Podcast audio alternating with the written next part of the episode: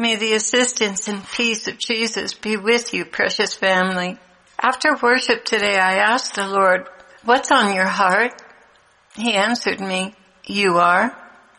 You are always on my heart, waiting for you to see the futility of earthly things, my bride, yet not wanting to stretch you beyond your means. So we go slowly, ever so slowly, pulling away from those things that caught your attention before and you are doing it with my grace.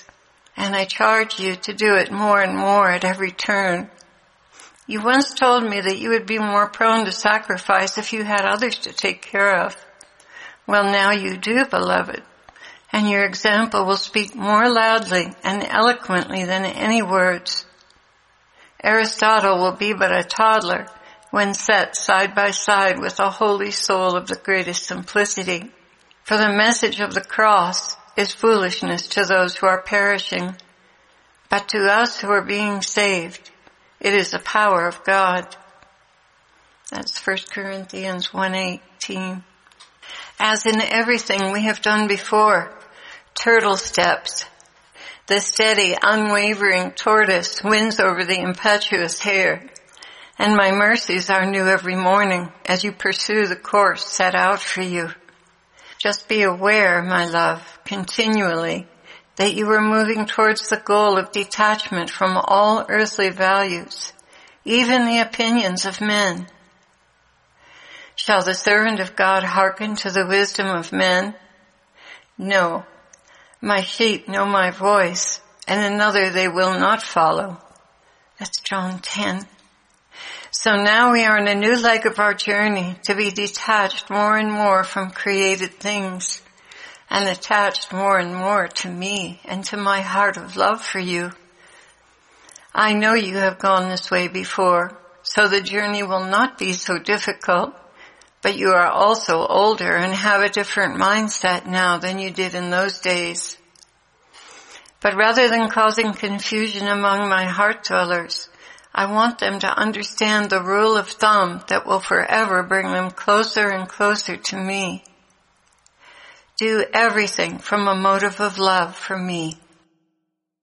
Some of you have your lives cut out for you. You're raising children and have a husband or a wife. Others are free and have serious choices to make. Stay in the world and pursue wealth or leave the world behind to its own doings and pursue life. Follow me. He continued, I'm calling you to live a holy life no matter which life you choose. But if you choose holiness with great consistency, you will find it increasingly hard to live in the world. That is why I'm forever telling you who are young on this channel to leave the world and join a mission effort but you will have to come to me and ask for courage because everyone will come against you in your decision. Lord, sometimes I feel that's me telling them that. Clare, you have my heart. This is truly what I want. But so few hearken to my heart. Even as a married family pursuing missions, I call you.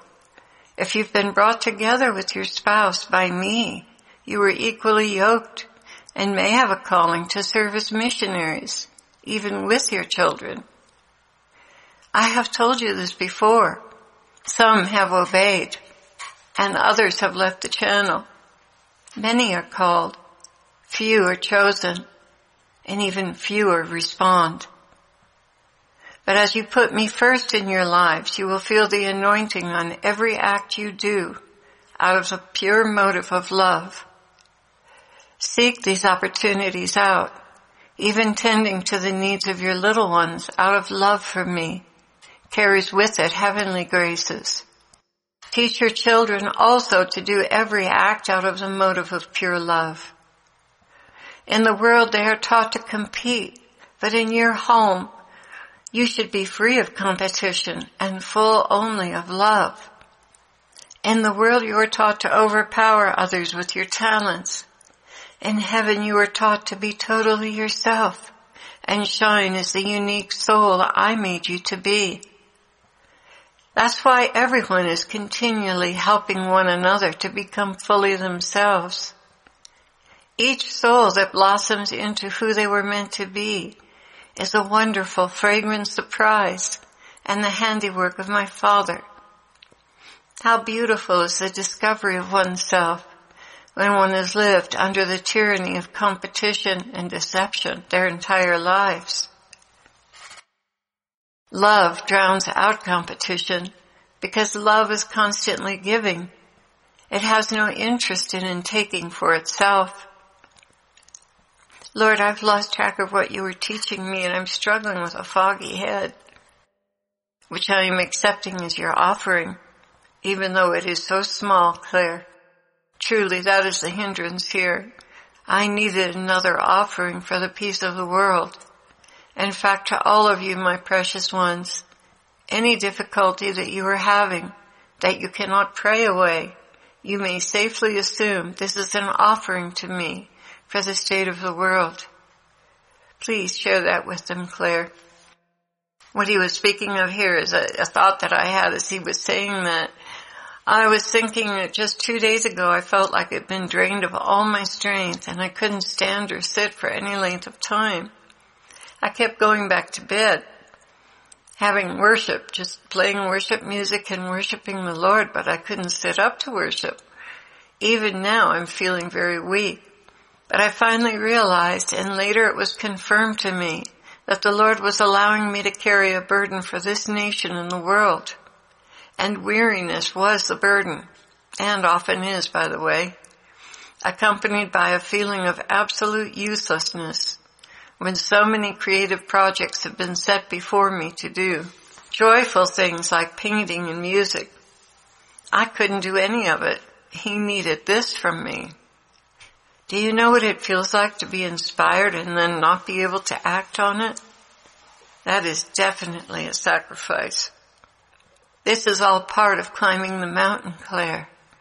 Continuing on in dryness is most definitely a climb up the mountain. Being immobilized and praying a divine mercy chaplet, that too is a sacrifice. Everything you must do with great effort having only love of me or others as your motive builds you up into the stature of a saint.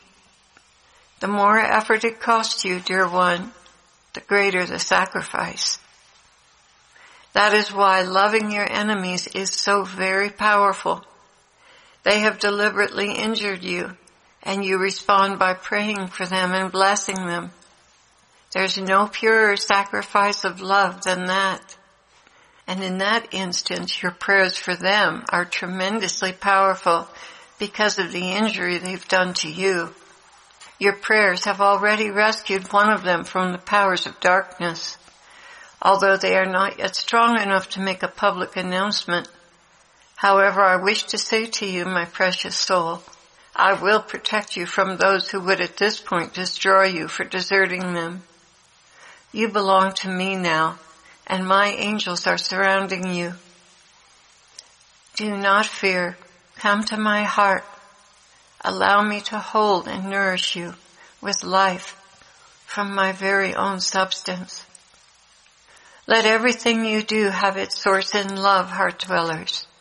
Do it as an act of love. The more it costs you, the more fruit will come from it. The more you will ascend the mountain with me.